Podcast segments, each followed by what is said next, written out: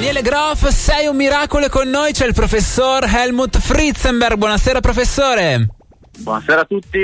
Oh professore, nell'ultima settimana cosa ci siamo persi? Allora, questa settimana ci sono state tante, tante cose, ma devo condividere con voi un momento un po' spiacevole se vogliamo. No! Vero? eh, purtroppo sì eh, il più grosso rammarico di questo 2021 per me, ovvero il concerto di Daniele Groff uh-huh. a Bergamo, a cui io non sono andato. Oh, perché Ora. professore, la notizia è questa qui. È comparso all'improvviso sui social un avviso del tipo Daniele Groff a Bergamo e nessuno sapeva niente. Ma no, una cosa del tipo domani sera c'è Daniele Groff, neanche tipo fra 15 giorni. Tipo, a me è capitato addirittura come pubblicità su Instagram per dire proprio uh-huh.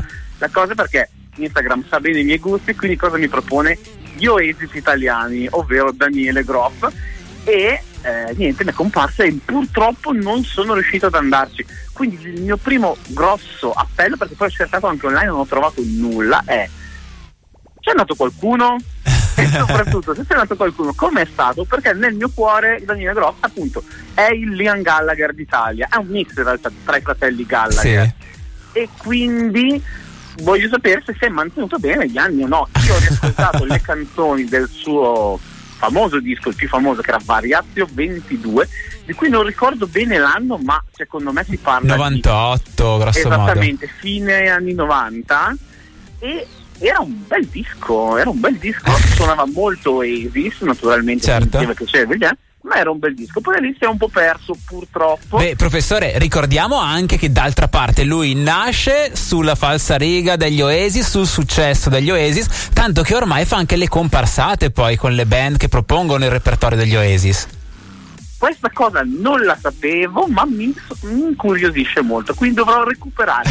Anche qui sono stato colto in fallo perché uno dei miei artisti di riferimento, il buon Daniele Groff, eh, so, so, ho alcune lacune, devo aggiornarmi, diciamo così, anche se, e qua faccio una critica a Daniele, Danielone per favore sii un po' più presente sui social perché non è che proprio sei sul pezzissimo. Ma magari il professore sta facendo come quei rapper che prima di uscire con la botta nuova f- non fa sentire niente, lo sta facendo da qualche anno e poi fa il botto improvviso e l'altro sta creando questa tensione, tutti dicono ma quando esce, ma quando esce, ma quando esce. In realtà anche qui, con somma tristezza devo dire, che nel 2016 ha fatto uscire un singolo, ah. ma come dire, non è più quello di una volta, non c'è, si è imborghesito, non mi fa più gli Oasis, ah. forse perché gli, gli Oasis si sono lasciati e adesso. ma vuoi vedere che quella musica lì non va più? No, eh, Daniele, no. Eh. no devi, credere nei tuoi sogni, segui i tuoi sogni e segui il sound che avevi nel cuore. Io ti ricorderò sempre per pezzi come Daisy, non mi ricordo gli altri, no, l'America sì. adesso e io, soprattutto io sono io, una delle hit che all'epoca passava tantissimo. Eh, tantissimo per radio. radio. Tra l'altro, professore, ho visto che Daniele Groff era presente a Bergamo sabato sera in contemporanea con la partita dell'Atalanta. Io mi immagino che in quel tipo di serata, perché se non sbaglio, l'hanno inserito in una serata dove poi c'era anche musica dance. Anni 90 a un certo punto si è passata questa canzone qua. La sente, professore? Assolutamente, assolutamente. un altro grande hit di Wigfield se non ricordo eh, male. Bravissimo professore! Esattamente, me la ricordo molto bene, purtroppo all'epoca ero giovane, nel senso avrei voluto dire eh, troppo giovane, non lo so, ma ero in età da discoteca all'epoca. quindi me la ricordo molto bene, grande successo, risentita oggi, come dire, è un po' invecchiata male.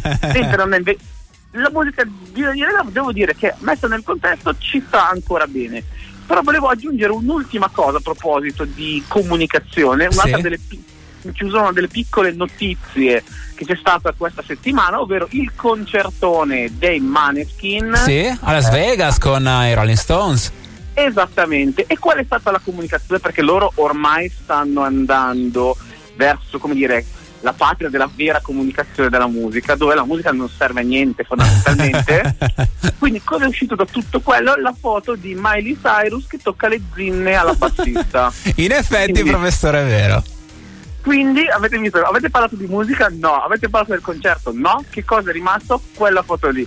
Quindi è una nuova, è un'ennesima prova che gli studi sul fatto che nel mondo della musica non, la musica è secondaria ha una nuova, come dire, un nuovo passo in avanti. Beh, professore, a questo punto ricordiamo a tutti quanti che lei è PhD in bellezza e amore all'Università John Rambo di Pasadena. Con noi parla di comunicazione applicata all'ambito musicale. Abbiamo capito che questo qui della musica è tutto un grande gioco. E quindi concludiamo la chiacchierata con il pezzo di una nostra ospite di qualche settimana fa. Si chiama Sanssouci, vive a Londra e Games è il titolo. Grazie professore, buona serata.